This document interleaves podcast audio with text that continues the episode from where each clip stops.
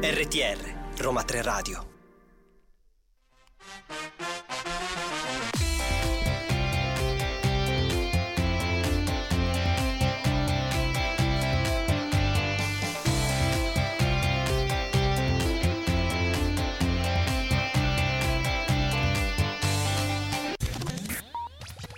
E venerdì sono le tre, sono le note di Listen to You, il programma diretto e curato dal centro Europe Direct dell'Università degli Studi Roma 3. Viviana, quest'oggi ci aspetta veramente una puntata spumeggiante. Beh sì, sempre qui al fianco del caro Claudio Di Maio e presenteremo tanti, tante, tante notizie, Claudio, tante novità dall'Europa, partendo da un'importantissima iniziativa del Parlamento europeo in materia di norme per la prevenzione del femminicidio, passando per le patenti digitali, tracciando un primo bilancio per i due anni del Next Generation EU e parleremo anche di tanti tanti bandi e molte iniziative dedicate ai giovani. E io lo so che tu mi riservi sempre uno spazietto importante che non è quello dei giovani ovviamente ma è quello dell'UE, la sai? Che mi, Assolutamente. Che vi invitiamo ad aspettare alla fine della puntata. Ma adesso diamo spazio alla musica. Claudio, lo abbiamo anticipato sin dall'inizio, un tema veramente importante per noi questa settimana è una recente decisione, risoluzione anzi del Parlamento europeo con cui l'istituzione è tornata sul tema del violenza, della violenza contro le donne ribadendo appunto in questa risoluzione che è stata adottata, pensa, con più di 450 voti a favore, la necessità che l'Unione Europea ratifichi la Convenzione di Istanbul sulla prevenzione e la lotta alla violenza contro le donne e alla violenza domestica. Una bella iniziativa del colegislatore dell'Unione Europea, soprattutto perché questa convenzione, che lo ricordiamo ai nostri ascoltatori, è promossa dal Consiglio d'Europa sin dal 2011 è entrata in vigore proprio nel 2014 ed ha visto la partecipazione anche di stati non europei, tra cui per esempio gli Stati Uniti, il Canada, il Giappone, per un totale insomma di 37 stati parte e 8 tra stati e organizzazioni firmatari. L'Italia, come altri paesi membri dell'Unione Europea, figura tra i primi stati ad aver ratificato la convenzione, mentre ancora sei paesi membri dell'Unione Europea, tra cui Bulgaria, Repubblica Ceca, Ungheria, Lettonia, Lituania e Slovacchia, l'hanno solo firmata, quindi non ratificata. Il Parlamento europeo ha quindi sottolineato la necessità che questi Stati membri, che tu ci hai appena elencato Claudio, procedano alla ratifica senza ulteriore ritardo ed ha condannato i pericolosi passi indietro che si registrano sul fronte dell'uguaglianza di genere e dei diritti delle donne in alcuni Stati membri come la Polonia. Il paese, il paese, ha introdotto infatti un divieto di aborto de facto, condannato fin dal 2021 dagli europarlamentari per via di una legge restrittiva del Tribunale Costituzionale polacco, ritenuta illegittima, alle donne non vengono praticati aborti salvavita con conseguenti rischi per la loro sopravvivenza. La Polonia inoltre sta valutando la possibilità di recedere dalla Convenzione di Istanbul, in vigore in quel paese sin dal 2015. La Convenzione riconosce la violenza contro le donne come violazione dei diritti umani e forma di discriminazione, ma soprattutto impone agli Stati parte di adottare una serie di misure per contrastarla, sia nell'ambito pubblico che in quello chiaramente domestico. Tra queste misure figurano la garanzia di servizi di polizia, di assistenza telefonica costante, ma anche di distribuzione capillare dei centri di riferimento per abusi e violenza sessuali sul territorio, che sappiano in un certo senso informare e assistere eh, le donne o i soggetti in una lingua loro comprensibile. La stessa convenzione promuove la prevenzione delle violenze tramite anche attività di sensibilizzazione, di formazione dei professionisti, anche con l'aiuto evidentemente di organizzazioni non governative, media e del settore privato. In realtà Claudio, l'Unione Europea stessa ha un ruolo importante rispetto a questa convenzione perché l'ha firmata sei anni fa, nel giugno del 2017, con due decisioni separate che riguardano da un lato la cooperazione giudiziaria in materia penale e dall'altra l'asilo e il principio di non respingimento.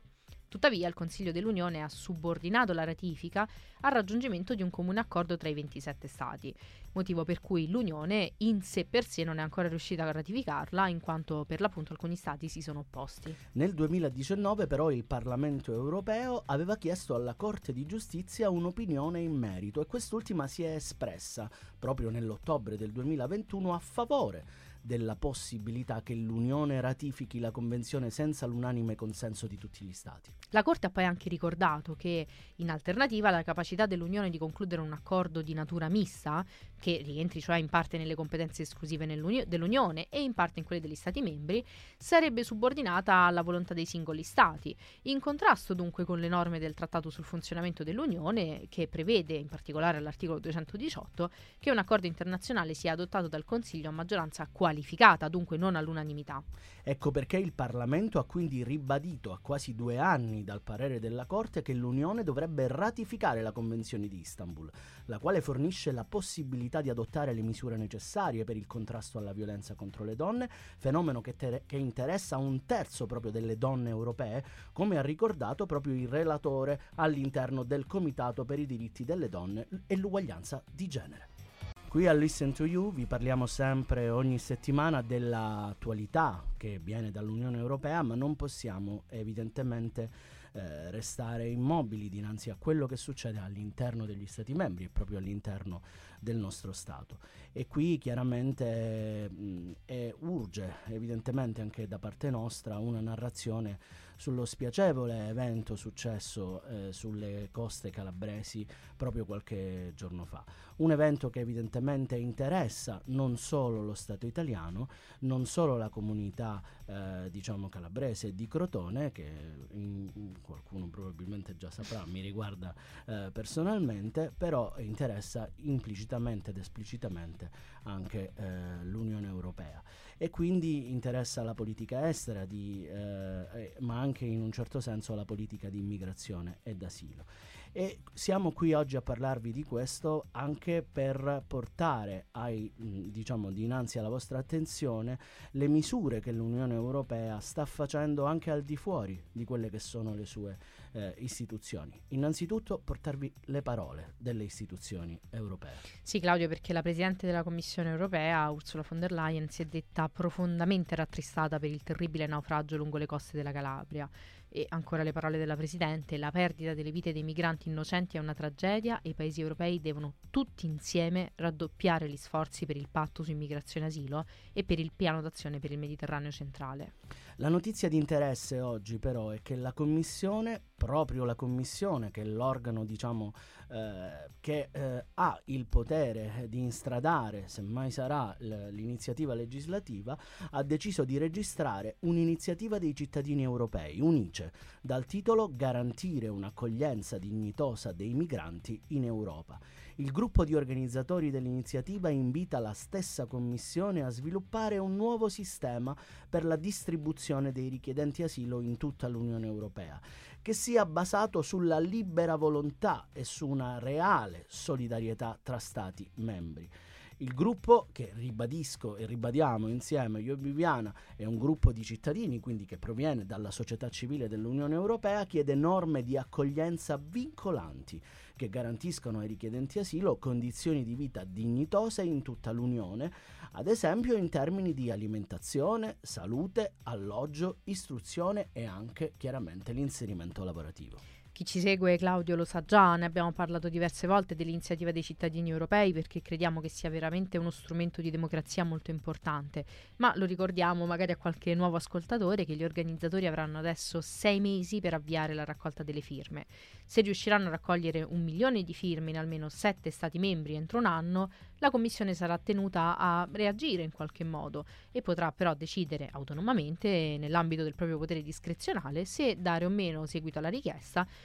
in ogni caso giustificando la decisione che assumerà.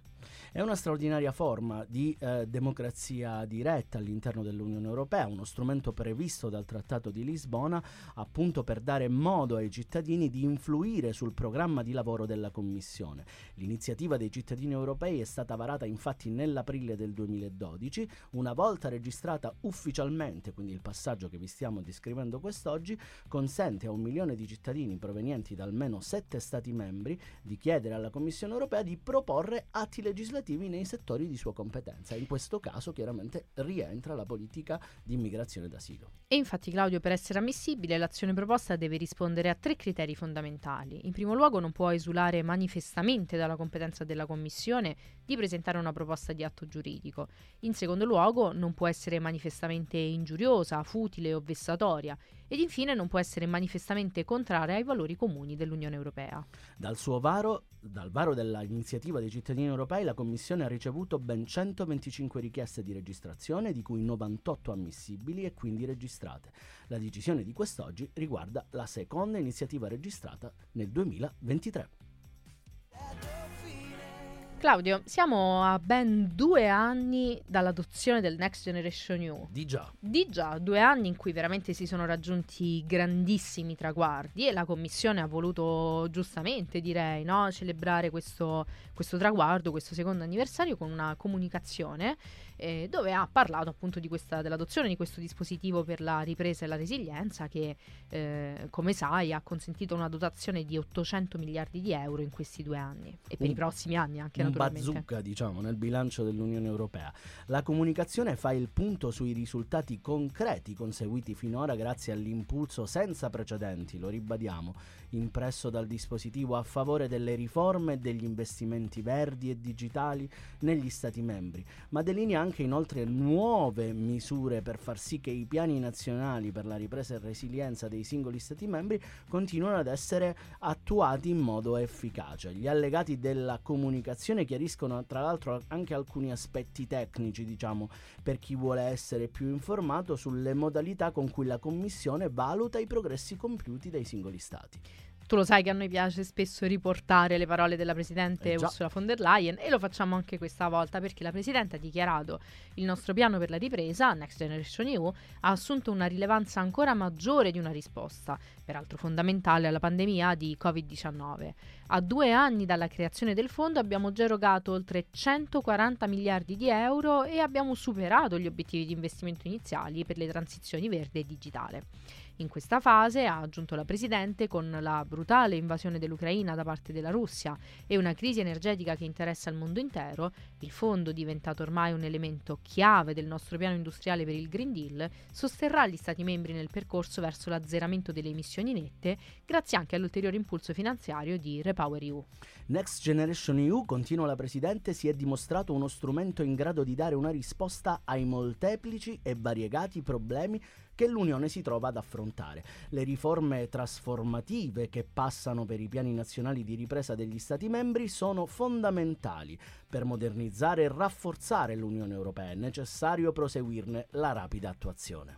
Infatti Claudio dalla sua creazione ormai appunto due anni fa il dispositivo per la ripresa e la resilienza ha avuto un impatto trasformativo sulle economie degli Stati membri, ad esempio promuovendo le riforme dei sistemi di giustizia civile e penale in Italia, come sappiamo tutti, ma anche le riforme del mercato del lavoro in Spagna, migliorando l'offerta di alloggi a prezzi accessibili in Lettonia, promuovendo gli investimenti nelle energie rinnovabili offshore in Grecia e facilitando la digitalizzazione delle scuole e delle imprese in Portogallo. Insomma, un impatto davvero incredibile sui sistemi nazionali. Certamente, ma va detto che questi cambiamenti sono resi possibili dal carattere unico e eh, veramente innovativo del dispositivo per la ripresa e resilienza, che combina da un lato i piani nazionali per le riforme e gli investimenti, con le priorità dall'altro e i finanziamenti comuni. Esaminando i piani per la ripresa e la resilienza degli Stati membri si osserva infatti che circa 203 miliardi di euro della dotazione totale contribuiscono a misure volte a ridurre le emissioni di gas a effetto serra di almeno il 55% entro il 2030. È un risultato che sappiamo fa parte proprio della Fit for Fit 55. Eh, circa 131 miliardi di euro contribuiscono a misure volte a trasformare in senso digitale l'economia e le società europee e circa 138 miliardi di euro sono stati destinati alla spesa e alle politiche sociali per le prossime generazioni. Insomma, Claudio, l'articolazione del dispositivo per la ripresa e la resilienza ha avviato un circolo virtuoso di cambiamento, in cui le riforme proposte dagli Stati membri gettano le basi per i successivi investimenti previsti nei rispettivi piani nazionali, nonché per quelli che si avvalgono di altri fondi dell'Unione, eh, fondi nazionali, soprattutto anche i fondi messi a disposizione dal settore privato a medio termine. La Commissione stima che gli investimenti finanziati da Next Generation EU potrebbero stimolare il PIL dell'UE di circa 1,5% nel 2024 e favorire ulteriormente la creazione di posti di lavoro. Va detto, ad oggi la Commissione ha erogato oltre 144 miliardi di euro nell'ambito del dispositivo per la ripresa e la resilienza, compreso sovvenzioni, che sono quasi di 96 miliardi, e prestiti prestiti che sono di 48 miliardi. Molte erogazioni ulteriori sono previste via via che si procederà verso la seconda fase dell'applicazione di questo dispositivo. Vuoi un'Europa di pace? Vuoi il meglio per la tua famiglia, i tuoi amici e il futuro dei tuoi figli? Ecco perché ti sta a cuore proteggere il clima e il nostro pianeta. Difendi i tuoi valori. Credi nella libertà e nella democrazia e anche nell'energia pulita e rinnovabile prodotta in Europa. Certo, la strada è ancora lunga, ma, Ma ce la faremo, perché camminiamo insieme, con te. L'Europa sei tu. E già, l'Europa sei tu, questo che avete appena sentito è il promo del nuovo programma lanciato dalle istituzioni dell'Unione Europea proprio per incentivare la partecipazione dei cittadini. Andiamo avanti però con le notizie di oggi e parliamo di sicurezza stradale. Eh già Claudio, parliamo di sicurezza stradale, tema fondamentale per, per, tutti noi ed è uno di quei temi in cui magari, sai, non penseresti che l'Unione Europea potrebbe avere qualcosa da dire. E invece ecco che la Commissione ha presentato proposte volte ad ammodernare le norme sulle patenti di guida, anche attraverso l'introduzione di una patente di guida digitale valida in tutta l'Unione. Guarda, è bello. Già ho sentito digitale, già Ti sei sono, già emozionato. Mi sono illuminato. Ma abbiamo spesso parlato di documenti digitali, digitalizzazione no? dei documenti di identità personale. Ecco, eh, si parte da un dato purtroppo tragico per, per, arrivare a questa decisione dell'Unione Europea, perché l'anno scorso sulle strade dell'Unione hanno perso la vita oltre 20.000 persone, la maggior parte delle quali pedoni, ciclisti, motociclisti e utenti di monopattini. E qual è dunque una possibile soluzione? Beh, sicuramente le nuove norme che accresceranno la sicurezza per tutti gli utenti della strada e aiuteranno l'Unione Europea a raggiungere il suo obiettivo zero vittime, ossia l'azzeramento del numero di vittime della strada nel 2000 o comunque entro il 2050. Grazie a questo nuovo pacchetto di misure i conducenti saranno meglio preparati ai veicoli a zero emissioni e alla guida nelle strade urbane, caratterizzate da un maggior numero di biciclette, per esempio, e veicoli a due ruote e da un'elevata presenza di pedoni. È bene dire, Claudio, che queste norme prescindono dalle singole norme nazionali, quindi si tratta di un tentativo di uniformare la normativa europea in materia. I giovani conducenti potranno così acquisire un'esperienza attraverso un programma di guida accompagnata e a partire dai 17 anni di età potranno imparare a guidare per poi ottenere la patente alla maggiore età. Coloro che superano l'esame già però a 17 anni potranno guidare da soli in ogni caso solo dal diciottesimo anno e lavorare come conducenti professionisti se otterranno un impiego specifico. Ciò contribuirà a far fronte all'attuale carenza di conducenti. Questa proposta relativa alle patenti di guida modifica la legislazione dell'Unione Europea vigente e si ispira alle migliori pratiche già in vigore nei diversi Stati membri. Un obiettivo fondamentale delle nuove norme è migliorare appunto la sicurezza e vediamo con quale misure. Un periodo di prova di almeno due anni per i neopatentati dopo il superamento dell'esame e la tolleranza zero per la guida in stato di ebbrezza. Si tratta di norme fondamentali poiché sebbene i giovani rappresentano solo l'8% della totalità degli automobilisti, due incidenti mortali su cinque coinvolgono un conducente di età inferiore ai 30 anni. Poi Claudio, l'abbiamo già detto, la possibilità per i giovani di sostenere l'esame e iniziare la guida accompagnata di automobili e camion già dai 17 anni, ma anche l'adeguamento della formazione degli esami dei conducenti per prepararli meglio alla presenza di utenti vulnerabili della strada. Ciò contribuirà ad accrescere la sicurezza dei pedoni, dei ciclisti e degli utenti di biciclette elettriche e monopattini elettrici nel contesto della transizione dell'Unione verso una mobilità urbana più sostenibile una valutazione più mirata dell'idoneità medica, che tenga conto dei progressi nelle cure mediche per malattie quali il diabete, ad esempio, molto diffuso nell'Unione Europea. I conducenti saranno inoltre incoraggiati ad aggiornare le proprie competenze e conoscenze di guida per tenere il passo, per esempio, con gli sviluppi tecnologici. Ed è proprio così, Claudio, che arriviamo a questa proposta per la prima volta al mondo dell'introduzione di una patente di guida digitale. La sostituzione, il rinnovo la conversione di una patente di guida saranno molto più più semplici perché tutte le procedure si svolgeranno online. Analogamente sarà sempre più semplice per i cittadini di paesi terzi, in cui vigono norme di sicurezza stradale comparabili, compatibili con quelle dell'Unione, convertire la propria patente di guida in una dell'Unione. Un apposito portale informatico poi consentirà ai cittadini di accedere facilmente alle informazioni relative alle norme in materia di sicurezza stradale, chiaramente potendosi spostare in ciascuno degli Stati membri e in futuro, chissà, pagare direttamente anche le eventuali ammende. Lo so, non ci state pensando adesso perché forse è una scadenza lontana, ma fra poco si avvicineranno le elezioni europee. E proprio per questo, diciamo, evento che coinvolgerà tutta la popolazione degli stati membri. Eh, si eh, avvicina anche il rinnovo del Parlamento europeo si terranno nella primavera del prossimo anno e torna d'attualità quindi la questione della semplificazione delle norme elettorali per i cittadini residenti in altri Stati membri dell'Unione Europea. Ricordiamo innanzitutto ai nostri ascoltatori che il Parlamento Europeo viene eletto a suffragio universale con il voto dei cittadini europei, dunque i cittadini che hanno la nazionalità di uno degli Stati membri dell'Unione e che siano maggiorenni secondo le disposizioni del proprio Stato. Si tratta, Claudio, di un esercizio di democrazia fondamentale per la vita dell'Unione, al punto che i trattati prevedono per i cittadini europei residenti in un paese dell'Unione diverso dal proprio il diritto di partecipare alle elezioni europee e locali alle stesse condizioni dei cittadini di quel paese. Tuttavia, gli europei che vivono in un altro paese dell'Unione, ossia circa 11 milioni di persone, pensa Beh, che dato rilevante, eh? continuano ad incontrare ostacoli nell'esercizio di questo diritto. Questo anche perché le norme relative alle elezioni europee, così come quelle che regolano la partecipazione alle elezioni municipali per coloro che non sono cittadini di quel paese, differiscono tra i vari Stati membri. Alla fine di febbraio, infatti, il Parlamento europeo ha approvato due proposte presentate dalla Commissione con le quali si chiede agli Stati membri di migliorare queste norme. Quali sono dunque i punti principali di queste proposte? Entrambe hanno dei punti in comune, in quanto mirano a semplificare la registrazione degli elettori e anche dei candidati, ma soprattutto quello di rendere il voto più accessibile, fornendo informazioni in altre lingue ufficiali dell'Unione Europea, chiaramente, e informate adeguati anche a gruppi vulnerabili. Ma la proposta intende anche offrire maggiori garanzie al corretto svolgimento delle elezioni, introducendo nuovi meccanismi per prevenire il rischio che un candidato si proponga come deputato in più Stati membri o che qualcuno possa votare più di una volta alle stesse elezioni.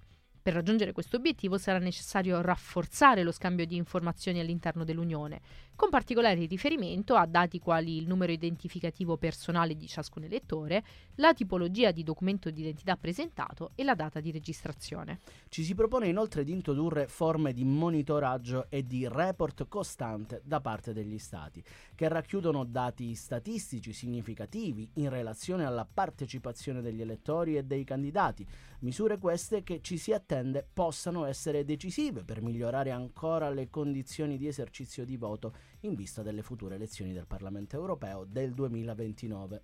Gli Stati saranno inoltre incentivati a prendere in considerazione l'introduzione di strumenti per facilitare il voto, pensa ad esempio Claudio al voto per corrispondenza o a quello elettronico, nonché ai seggi elettorali mobili. Gli eurodeputati hanno anche chiesto la rimozione di alcune disposizioni contenute nelle norme attuali, fra cui l'eccezione che consente a un paese di limitare i diritti elettorali dei cittadini di altri paesi dell'Unione quando questi rappresentino più del 20% del totale di cittadini UE residenti sul proprio territorio. Ora naturalmente è atteso il passaggio al colegislatore dell'Unione, ossia il Consiglio, composto dai rappresentanti di governo degli Stati membri. E per le regole relative alle elezioni è richiesto un accordo particolarmente gravoso al Consiglio, ossia la decisione, che deve essere assunta appunto all'unanimità. Gli eurodeputati naturalmente auspicano che queste regole potranno entrare in vigore in tempo per le elezioni del 2024.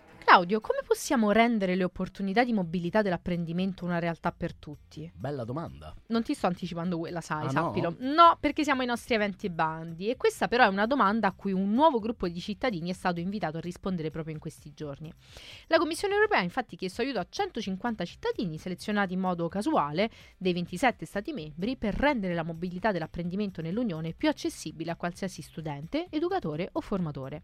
Anche se le attività di apprendimento transnazionale hanno dimostrato di essere esperienze preziose per le persone, troppo pochi sono i cittadini che ne beneficiano effettivamente a causa di molteplici vincoli. Le raccomandazioni dei cittadini che usciranno dalle deliberazioni sosterranno l'imminente iniziativa della Commissione sull'individuazione degli ostacoli alla mobilità dell'apprendimento. La sessione di lancio del panel si svolgerà da oggi a domenica 5 marzo a Bruxelles. I dibattiti delle plenarie saranno trasmessi in streaming e maggiori informazioni saranno disponibili come sempre sul nostro sito. La Commissione europea ha annunciato l'apertura a breve di una nuova tornata di candidature per l'iniziativa Discover EU. Mi piace tantissimo perché è un'iniziativa che mette a disposizione 35.000 pass di viaggio gratuiti per consentire ai giovani di visitare e scoprire l'Europa. Dal 15 al 29 marzo 2023 i diciottenni europei che superano con successo i quiz di selezione avranno la possibilità di viaggiare in Europa per un massimo di 30 giorni, non male, nel periodo compreso tra il 15 giugno e il 30 settembre 2024. È possibile viaggiare da soli o in gruppo, non più di 5 persone. Come nelle precedenti tornate, i beneficiari dei pass di viaggio riceveranno anche una tessera di sconto Discover EU che darà loro accesso a oltre 40.000 possibilità di sconto su trasporti pubblici, attività culturali, alloggio, ristorazione, attività sportivi e altri servizi che sono disponibili nei paesi ospitanti. Tutte le informazioni come partecipare a questa iniziativa sono disponibili sul portale europeo per i giovani. L'agenzia esecutiva EACEA ha organizzato una sessione informativa online dedicata al bando 2023 Memoria Europea, lanciato nel quadro del programma Cittadini, Uguaglianza, Diritti e Valori, noto con l'acronimo CERV. Il bando è aperto fino al 6 giugno del 2023. L'evento, che si terrà il 7 marzo dalle ore 9.30 alle 12.30, si propone di presentare i contenuti e le condizioni generali del bando e illustrare e fornire indicazioni su come preparare e presentare le proposte di progetto. Per partecipare è necessario registrarsi entro il 5 marzo e naturalmente potrete sempre venirci a trovare o scriverci per avere ulteriori informazioni. Progettisti europei, armate i taccuini perché la Commissione europea ha posticipato la scadenza di due bandi attualmente aperti, lanciato nel quadro del programma Europa Creativa. Si tratta del bando per progetti di cooperazione europea, la cui scadenza fissata al 23 febbraio è stata posticipata al 9 marzo, e del bando per il sostegno alla circolazione delle opere letterarie, che viene invece prorogato dal 21 febbraio al 7 marzo. Per maggiori informazioni su tutte queste opportunità potete venire, anzi dovete venire in sede qui a Via Ostiense 159 oppure parlare anche via mail con il personale del centro degli Europe Direct. Infine è indetta l'iniziativa reimposta la tendenza per coinvolgere gli europei nella battaglia contro il fast fashion e sensibilizzare l'opinione pubblica sulla strategia dell'Unione per i tessili sostenibili e circolari. Milioni di tonnellate di vestiti vengono prodotti, indossati e gettati via ogni anno, equivalenti a circa 11 kg di vestiti a persona. Ogni secondo è come se, Claudio, un camion carico di vestiti venisse bruciato o sepolto in una discarica. Sotto il motto hashtag RefashionNow, la campagna tenta di affrontare questo problema, sensibilizzando sui benefici ambientali, sociali, economici e sanitari della trasformazione del settore tessile e sulle opportunità che la moda sostenibile apre sia alle imprese che ai consumatori. Basandosi sul successo dello scorso anno, ma anche sull'anno europeo della gioventù soprattutto, la campagna si propone di consentire ai giovani europei di diventare modelli di ruolo e rendere il fast fashion fuori moda. Insomma, Claudio, diciamo ai nostri ascoltatori di scattare una foto, usare il filtro Reset the Trend e pubblicare sui social media per mostrare che anche loro sono un modello usando l'hashtag RefashionNow. Claudio, io te l'avevo detto che la domanda di prima non era la domanda. Ah, ma quindi siamo già arrivati. Eh già ci siamo al nostro UE. La, La sai, sai? il nostro vero falso sull'Unione Europea, che anche oggi eh, Mm, non lo vedo scherza, eh. difficililotto dalla tua faccia. a bit hard perché bit parleremo di hard Brexit. Wow. È vero che dopo questa hard Brexit, eh, che come insomma sappiamo bene, voluta dal governo del Regno Unito, una vicenda che si è prolungata per diversi anni, ecco, non, non ci sono più accordi fra Unione Europea e Regno Unito. Eh, Viviana, ti piacerebbe, rebbe, rebbe, rebbe, rebbe? No, in realtà è falsa stavolta eh, anche questa tua affermazione. La stessa hard Brexit prevedeva un accordo per la regolarizzazione dei rapporti fra Regno Unito e Unione Europea. Ma i rapporti proseguono naturalmente oltre quell'accordo, anche grazie ai lavori del comitato misto che, che esiste chiaramente, che prevede dei componenti di Unione Europea e Regno Unito sull'accordo di recesso. Non è un caso che questa domanda io te l'abbia fatta oggi, Eh, Claudio, so. perché proprio lunedì di questa settimana c'è stato un incontro tra la Presidente della Commissione europea e il primo ministro britannico Rishi Sunak, con l'obiettivo di rafforzare i reciproci rapporti, in particolare in materia di intesa doganale e commerciale. Si tratta di un tema cruciale per la collaborazione fra Regno Unito e Unione Europea, soprattutto se pensiamo, Claudio, alla, alla frontiera fisica che esiste tra Irlanda del Nord e la Repubblica di Irlanda, che naturalmente è uno Stato membro dell'Unione Europea, è una frontiera che è stata già oggetto di specifica regolamentazione con la Brexit.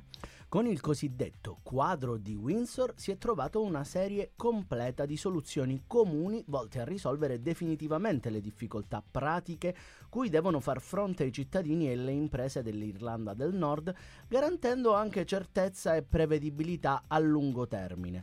Le soluzioni comuni prevedono, per esempio, nuove disposizioni in materia di dogane, di agroalimentare, di medicinali, IVA e accise, ma anche strumenti specifici volti a garantire che si tenga maggiormente conto delle esigenze dei cittadini dell'Irlanda del Nord, soprattutto per quanto riguarda questioni specificatamente particolari e rilevanti per le comunità locali. Le Le nu- nuove disposizioni si fondano su solide garanzie e tutelano l'integrità del mercato unico dell'Unione Europea al quale l'Irlanda del Nord ha un accesso peculiare. Insomma, Claudio, questi accordi sono e continueranno ad essere fondamentali e ce l'ha detto anche la Presidente von der Leyen, eh, che ha specificato che si apre così un nuovo capitolo di questo partenariato che consente di proporre soluzioni definitive adatte ai cittadini e alle imprese dell'Irlanda del Nord e in grado di tutelare il nostro mercato unico. Ci permette insomma di voltare pagina e avviarci verso una relazione bilaterale tra alleati stretti che camminano fianco a fianco in tempi di crisi.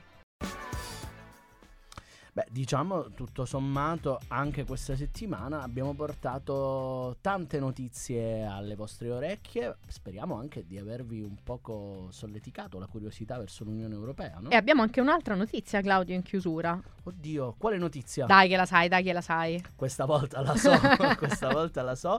Sì, perché effettivamente vi dobbiamo comunicare il nostro nuovo giorno, il nostro nuovo orario, perché ci spostiamo dal venerdì, andiamo in un orario diverso, saremo in onda dalla prossima settimana, il martedì 14 e 15, quindi segnatelo sui vostri... Dalle 14 alle 15. Eh certo, ovviamente. Martedì 14 e 15. Dove lo devono segnare? Sui propri taccuini Esatto, europei. sui taccuini europei, Sì, sì, assolutamente sì. Intanto non ci rimane che ringraziare dalla regia Rosa, non ci rimane che ringraziare Marianna che ci ha aiutato con la redazione di questa puntata e poi, e poi, e poi, anche questa volta. La simpatica Oriella che ci sopporta e supporta anche nel nuovo orario di martedì dalle 14 alle 15. Assolutamente sì, non lo so, secondo me la vedo che, che ci guarda un po' male, forse il martedì non, non ci supporterà e sopporterà più. Un abbraccio europeo da Claudio Di Maio. E da Viviana Saghetti. Ciao.